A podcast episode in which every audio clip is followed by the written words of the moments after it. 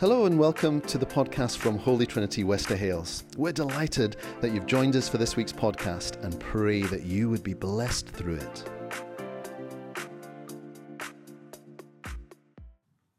Wonderful.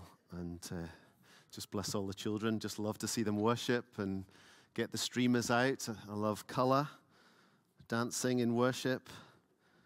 It's uh, sometimes you've, you've got to break out of your own I know I, have had to. I've had to in the past. Uh, um, I grew up in Lewis, so you were rigid in worship, and uh, but but you you sung gustily. I would say. I would say so. Uh, uh, we're, we're in Joshua chapter 5, so if you've got a Bible, you might want to um, turn that up there, and uh, we're going to ask God for his help as we turn to his word. Father God, we worship you. Great are you, Lord in every way possible. And your greatness, none can fathom. We come to your word. We come uh, to bring, put ourselves under your word and not over your word. We come to allow the text, which you have inspired by your Holy Spirit, to put ourselves under that text so that you can speak to us. And Lord, when you speak, you speak the very words of eternal life. You speak the words of life, and we want to experience that life. So, whatever word you have for us today, Lord, would you speak to your servants? Come and meet with us. And may the speaker decrease so that Jesus Christ of Nazareth would increase, for we ask it in his holy name. Amen. Amen. We're in the series, um, which is about, to use the fancy theological word, theophany, when God turns up, God appearing. And we've seen God appear in, in various uh, ways, various manifestations. But today we're on the first where I'm going to give you, well, certainly preach to you in this way, that God appears as a man. God turns up as a, as a person. And Here's the question if the Bible is true and it says that no one can see God and live, how come there are people in the Bible who seem to have seen God, met with God, and yet survived to tell the tale? I'm thinking about very famous stories, stories you'll know about, like uh, Jacob, and he wrestles with God. And by the end of it, he gets a brand new name, which is Israel, which means he wrestles with God. And Joshua wrestles with a man who it turns out is the Lord, and he lives to tell the tale. I'm thinking about famous stories like Abraham and Sarah, Father Abraham, and three men come to visit Abraham and Sarah. They're in their tents, and the three men come. It turns out one of those men is the Lord, and he speaks. And the Lord speaks to him, and Abraham has an encounter with the Lord in human form and he lives to tell the tale. How's that possible? How do you live to tell the tale? Well, you know the Sunday school answer. What's the Sunday school answer? Because of Jesus. that's the Sunday school answer. And that's the answer this time. Jesus is the answer. He's the one who answers the, most of the questions most of the time. John spoke about Jesus when he saw him come. John uh, the Baptist, the greatest prophet of all. And John saw Jesus and he said, Look, the Lamb of God who takes away the sin of the world. This is the one I spoke to you about when I said, There's one coming after me who was before me. A man who comes after me has surpassed me because he was before me. You see, in Jesus, we find that God is revealed. John tells us in the previous John 1:18 says says no one has seen God but the only begotten son, the one and only son who is himself God and is closest to the Father's heart. He has revealed God to us. He has made him known. So God is revealed in Jesus and Jesus is the one who was because John says he was before me and he is the one who is and He is the one who is to come. He always was, He always is, and he is to come soon. You've heard that phrase in church, even if you're new to church the one who was and is and is to come. So Jesus was. He is, he said about himself, um, the, the, Jews were talking to him, and they, they, they, he, said, he, said to, said to the Jews, uh, Abraham rejoiced to see my day. And they just looked at him and said, You're not yet 50 years old, and you've seen Abraham. And Jesus says to them in John 8 58, Before Abraham was born, I am. He is the one who is and he's the one who is to come. He says, Behold, I'm coming soon, and my reward is with me. And so, because Jesus is the one, Jesus is the Lord who was and is and is to come, we shouldn't be surprised if Jesus, the eternal Son, the Christ of God, turns up in the Old Testament. Because how many of you know that when Jesus was born in Bethlehem, he didn't come into existence at that point? because he always was. And so you shouldn't be surprised to find that theologians have a fancy word for that when Jesus turns up. And they don't call it a theophany, they call it a Christophany, a revealing of Christ in the Old Testament. And I believe we have one of them here in Joshua chapter 5. And I'm going to read the story, and then I'm going to give you three reasons why I believe that this is a Christophany, that, that, that God the Son, Jesus the Christ, is turning up in the Old Testament. So let's read verse 13. Now, when Joshua was near Jericho, he looked up and he saw a man standing in front of him with a drawn sword in his hand. And Joshua went up to him and he asked, Are you for us or for our enemies? Neither, he replied, but as commander of the army of the Lord, I have now come. Then Joshua fell face down to the ground in reverence and asked him, What message does my Lord have for his servant? And the commander of the Lord's army replied, Take off your sandals, for the place where you are standing is holy. And Joshua did so. Now, the first thing, the first clue, and the first reason why this is no ordinary man is the, the, the sort of things that this man said. The first thing he, he says, um, Joshua says to him, remember the, the armies of Israel, there's 40,000 of them now. 40,000 troops have crossed over the river Jordan. Um, they're armed, but they're not armed and ready because God's just told them that they're all to get circumcised. So the whole army, every, every single fighting man has been circumcised. They're in agony, and Israel are in a vulnerable situation, as you can imagine. Nobody's ready for fighting at that stage. And this man turns up with a sword in his hand. And quite rightly, Joshua, the commander of Israel, he's looking at this guy and he asks him a very pertinent question Are you for us or are you for our enemies because we're surrounded by enemies right now? And the man says, Neither. It's actually funnier in the Hebrew because it just simply says, He says, Are you for us or, or are you for our enemies? And the man goes, No. no. God doesn't need to take sides. I, uh, I grew up uh, in a school where there were, there were a few bullies who used to go around the school, a few little groups of guys, and they would go around and they'd ask you a question Are you for Rangers or are you for Celtic? And if you said the wrong answer, you got a pounding. Okay? Now, I got asked that a couple of times. Now, I support the, the famous Aberdeen, of course, and uh, so I would just I I just say neither. I'd just say Aberdeen. Now I don't know what it was about Aberdeen. Maybe Aberdeen was seen as zero threat to anybody or that, but I never got a pounding. Never got a pounding. But there were groups down there.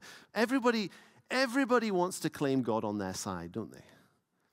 You can be sure right now that there are Christians in Ukraine and there are Christians in Russia.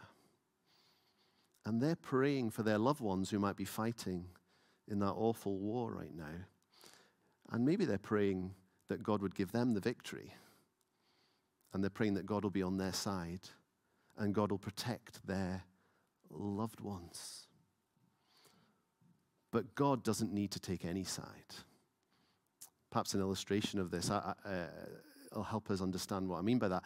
Um, th- th- there's a famous story uh, during the American Civil War, and uh, Abraham Lincoln is in his presidential office, and a rich benefactor comes in, and she is brought into uh, the office.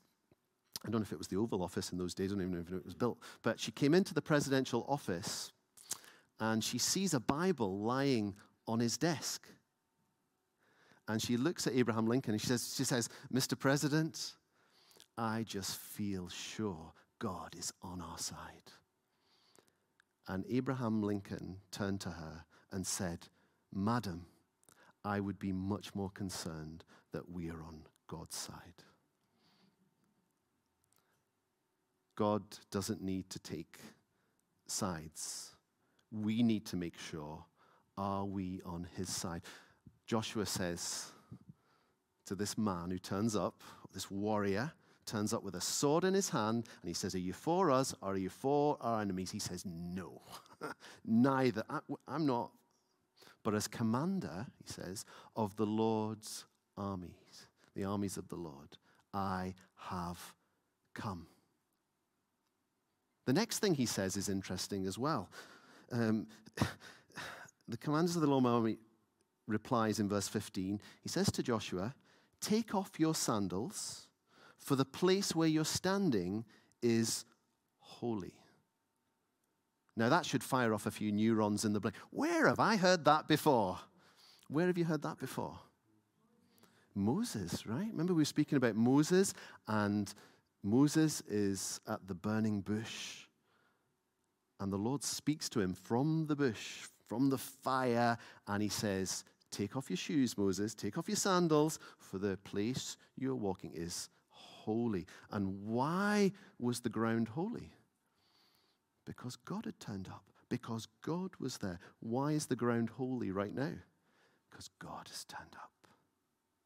God has turned up, and the ground was holy. Take off your sandals, for the place where you're standing is holy. So that's the first reason, the things that this man says. That's the first clue. The second clue is what Joshua did, and it's slightly obscured in the New International Version. I usually preach from the New International Version, um, but all versions of the Bible are translations and don't always get it precisely right. Um, but let's just, uh, just read this. Um, from verse 13. Now, when Joshua was near Jericho, he looked up. He saw the man standing in front of him with a drawn sword in his hand. Joshua went up to him and asked, Are you for us or for our enemies? Neither, he replied, but as commander of the army of the Lord, I have now come. Then Joshua fell face down to the ground in reverence and asked him, What message does my Lord have for his servant?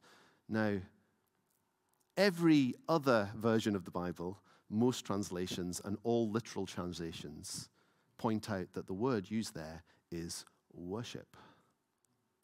Joshua fell down at the feet of this man with a drawn sword in his hand and he worships him.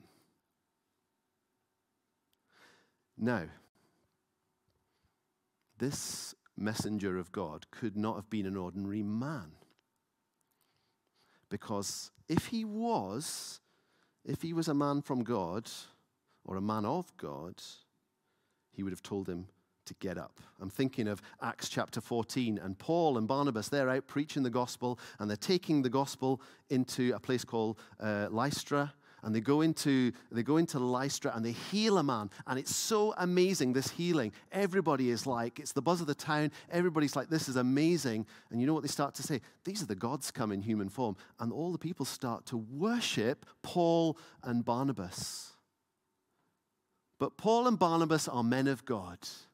So what do they do? They run in Acts chapter 40. They run into the middle of them, tearing their clothes, and says, "What are you doing? Stop doing this. We're here to bring the good news of Jesus to you and for you to turn from these worthless practices where you're worshiping merely men or statues and to turn to the living God who made the heavens and the earth and all that's in them.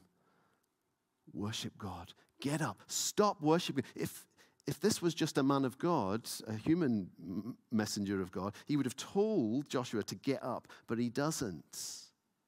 And it can't be an angel of God. John tried that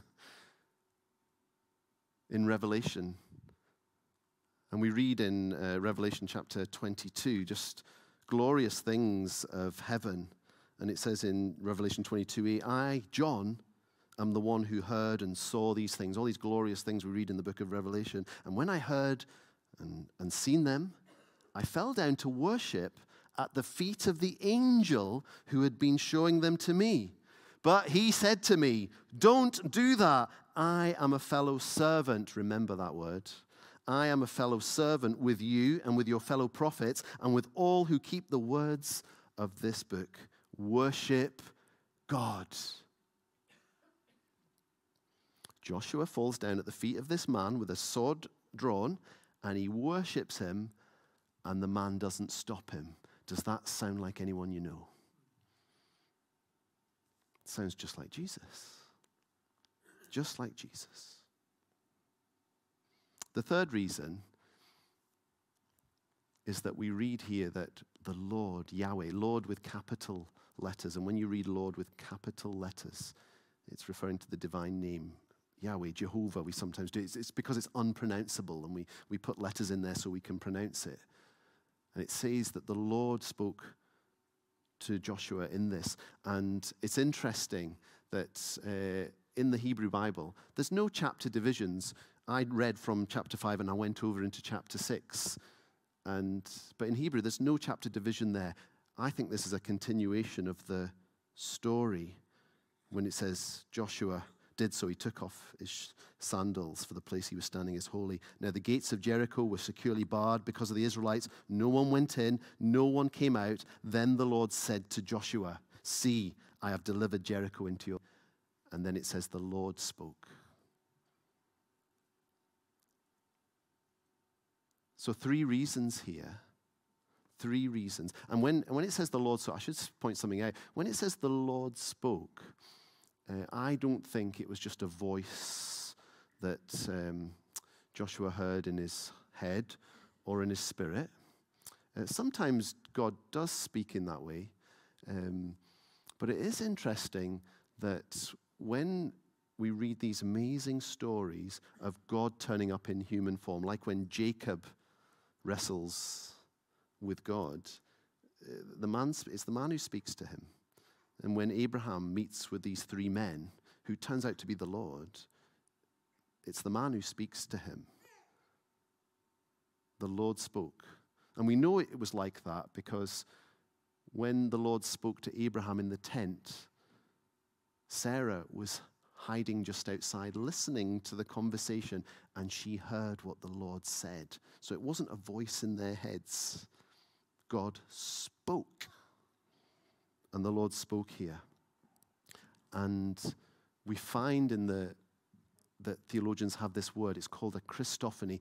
It's Jesus, Christ, the eternal Son, turning up in the Old Testament. But here's the question why is he turning up as a warrior? why is he turning up with a sword in his hand? And that points us to an eternal truth a truth that the Bible teaches about that the Lord, Yahweh, is a warrior. The Lord is his name, Exodus 15:3. The Lord is a warrior. It means that God is not a pacifist. Maybe you thought that. Maybe you are. And I'm sure you could produce a very good reason why you were. But God is not a pacifist. Because the reality is, if good is to triumph over evil, then evil has to be defeated. And the Lord says that He will defeat evil. That God says He is both willing to fight for His people because He loves you, and He's also able to fight for His people because the Lord is a warrior. He's not a pacifist. One day he's going to bring an end to evil. And we see Jesus, his willingness to be a warrior on our behalf in his passion on his way to the cross. Jesus is in Gethsemane, the garden, and he's found praying. He wants his disciples to pray alongside him because every great battle and true battle and true win and true triumph of good over evil begins in that place of prayer. It's why, um, it's why I often say that uh, it's, it's, it's those of you who, who come to the prayer meeting every, every week and you're so faithful, and I thank you for you, that they're the greatest battles are won in the place of prayer. And Jesus was battling for us in the spiritual realms on his knees in Gethsemane as he headed towards the cross. And then Judas turns up. He's there to betray Jesus, and they arrest Jesus. And you remember what happened? Peter, he takes out his sword and he chops off the soldier's ear. And Jesus says, Stop what you're doing. Do you think I'm leading a rebellion here? He heals the man's ear and he turns to Peter and he says these amazing words Peter, are you not aware? are you not aware, Peter, that I can call on my Father right now and he will at once make 12 legions of angels available to me at my disposal? Now, that word legion in the Roman army, it meant a, a, a, a fighting troop of between 4,000 and 6,000 men. So, at a very minimum, we're talking about 48,000 angels at Jesus' command, at Jesus' disposal, at that moment, if he wanted. And if you've read your Bible, you'll know what one angel can do 48,000 of them. No one can stop the Lord. No one can stop the Lord of hosts. No one can stop the Lord of heaven's armies. Jesus has command over them. You know, Jesus, he's so gentle and he's so kind, he's so loving. God is so patient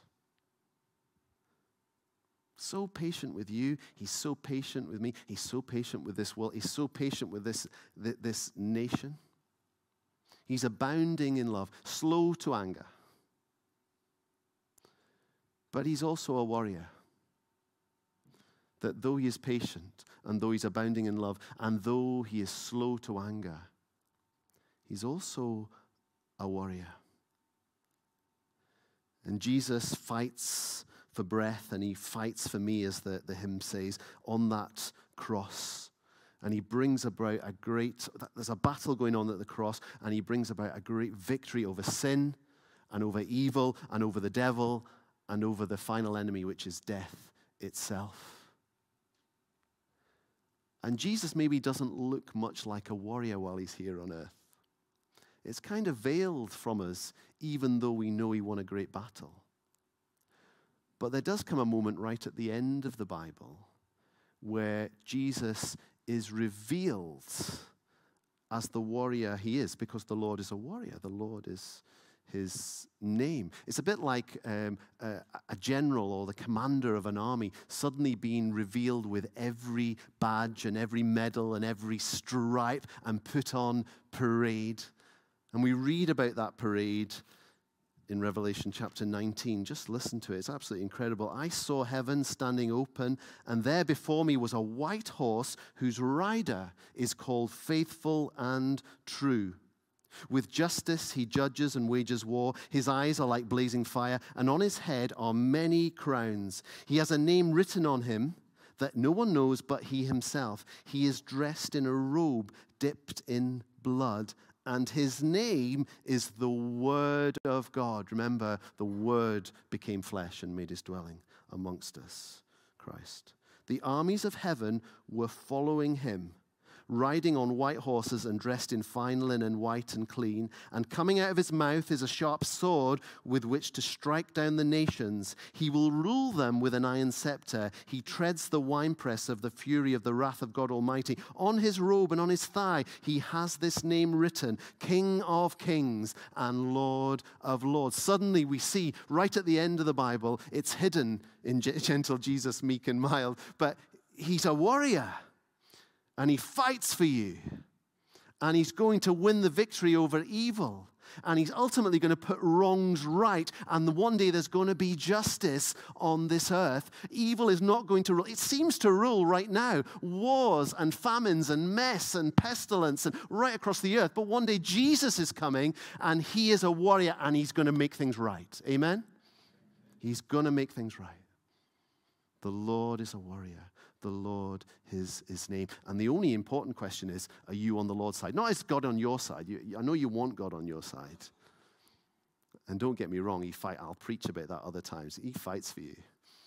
But that's not the important question. The important question is are you on the Lord's side? When uh, I was in BBs for two years when I was young, the Boys Brigade, and we used to sing, that was the hymn we sung. Who is on the Lord's side? Who will serve the King? Who will be his helpers? Others' lives to bring? Who will leave the world's side? Who will face the foe? Who is on the Lord's side? Who for him will go? By thy call of mercy, by thy grace divine, we are on the Lord's side. Savior, we are thine. How do you know you're on the Lord's side? Well, Joshua can be our example.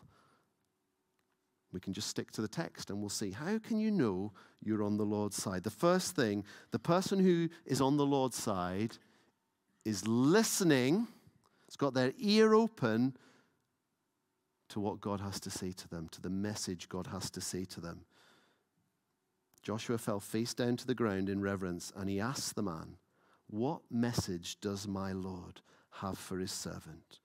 What message do you have? The person who is on the Lord's side, his ear is always open say, What do you have to say to me, God? A bit like uh, if, you, if you were serving in the forces and uh, you got up in the morning, you get yourself ready, and the first thing you'll be waiting to do is to hear the commands from your superior officer, from your commanding officer. What do I have to do today? Because I'm serving in the forces. When you wake up in the morning, I know what everyone does. They all look at your phones in the morning.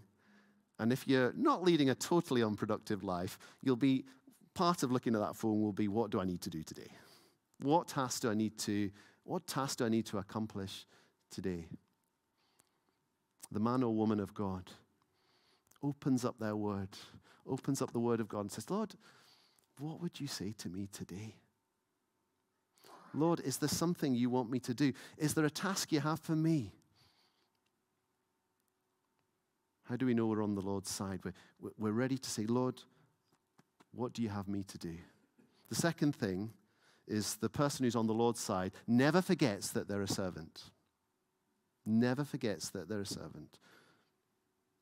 Joshua fell face down to the ground in reverence and asked him, What message does my Lord have for his servant. Remember the angel, this glorious angel in heaven who's showing John these amazing things. And he says, I'm, I'm just a servant just like you. Through faith in Jesus Christ, you're a child of God.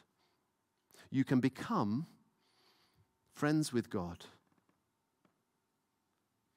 through faithful, faithful living with Him, through a lifetime of commitment to Him. You can become such close friends with God. But never forget that you're also a servant. You'll know you're on the Lord's side when you don't forget that. In the most unpopular parable in the whole of the New Testament, Jesus' parable, do you know what the most unpopular parable is? This is it. You won't like it. Luke 17, 7. Suppose one of you has a servant plowing or looking after the sheep. Will he say to the servant when he comes in from the field, Come along now and sit down to eat. Won't he rather say, Prepare my supper, get yourself ready, and wait on me while I eat and drink? After that, you may eat and drink. Will he thank the servant because he did what he was told to do? So you also, this is Jesus talking to his disciples, So also, when you've done everything you were told to do, should say, We are unworthy servants. We have only done our duty. It's the most unpopular parable in the whole of the New Testament. The person who's on the Lord's side never forgets that they're a servant of God. And finally, the person who's on the Lord's side is obedient to the call and command of God. The commander of the Lord's army, verse 15, replied, Take off your sandals, for the place where you're standing is holy. And Joshua did so. Four very simple words, and Joshua did so.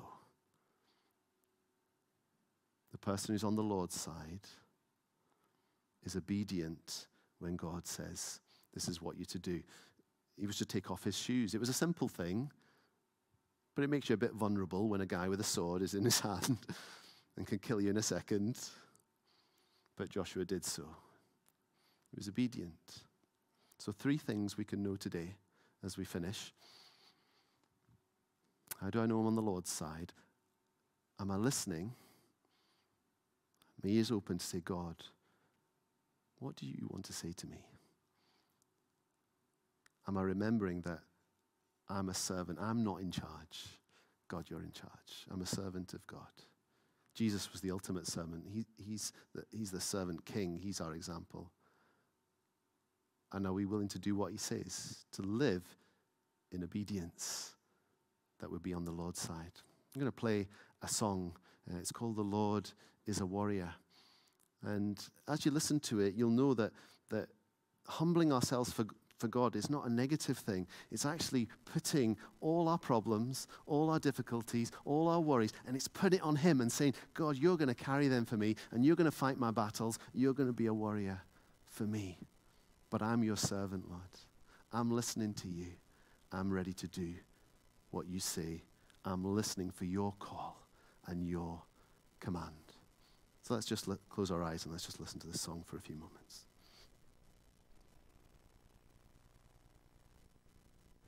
I'll stand and sing this. The Lord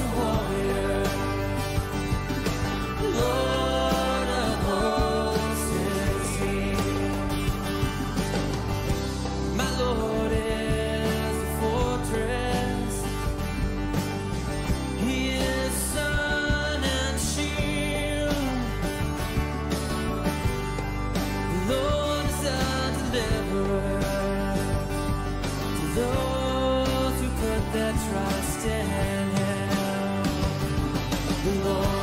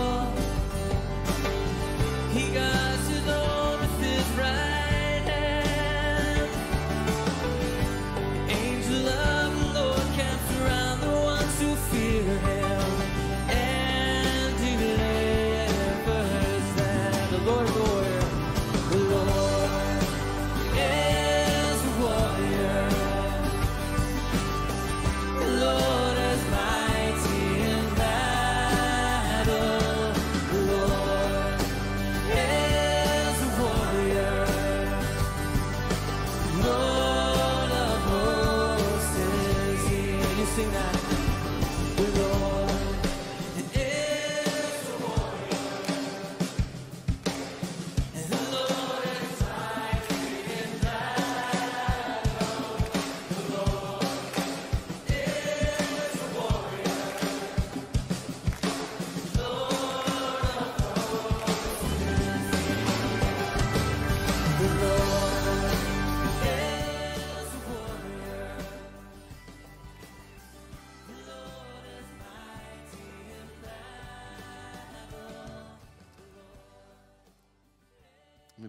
take a moment just to offer yourself afresh to the Lord in service to Him. You heard right at the beginning of the service that uh, our head can be all over the place, but then we enter the sanctuary and we start to think about the things of God and the things that really matter and the things that are really exciting and that change lives and change the world.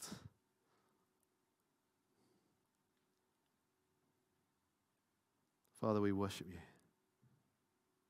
We thank you for your revelation of yourself, Old and New Testament. We thank you for that glimpse of Jesus that we'll see one day as a warrior riding out in battle. Lord, help us to find ourselves on your side. And not just wanting you to follow our agendas. We offer ourselves to you. In Jesus' name, amen.